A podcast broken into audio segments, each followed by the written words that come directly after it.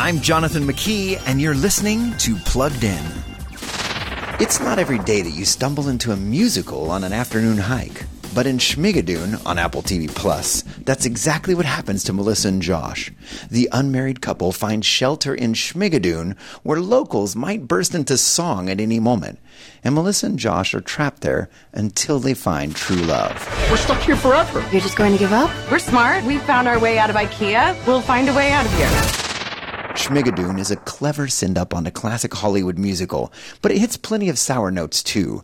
Risque double entendres are in every refrain, and the story's main villain is a Bible toting preacher's wife. Add to that a few profanities, and what could have been a delightful diversion falls flat. Plugged In can only give Schmigadoon two and a half out of five for family friendliness. Read the full review at pluggedin.com slash radio. I'm Jonathan McKee for Focus on the Family's Plugged In.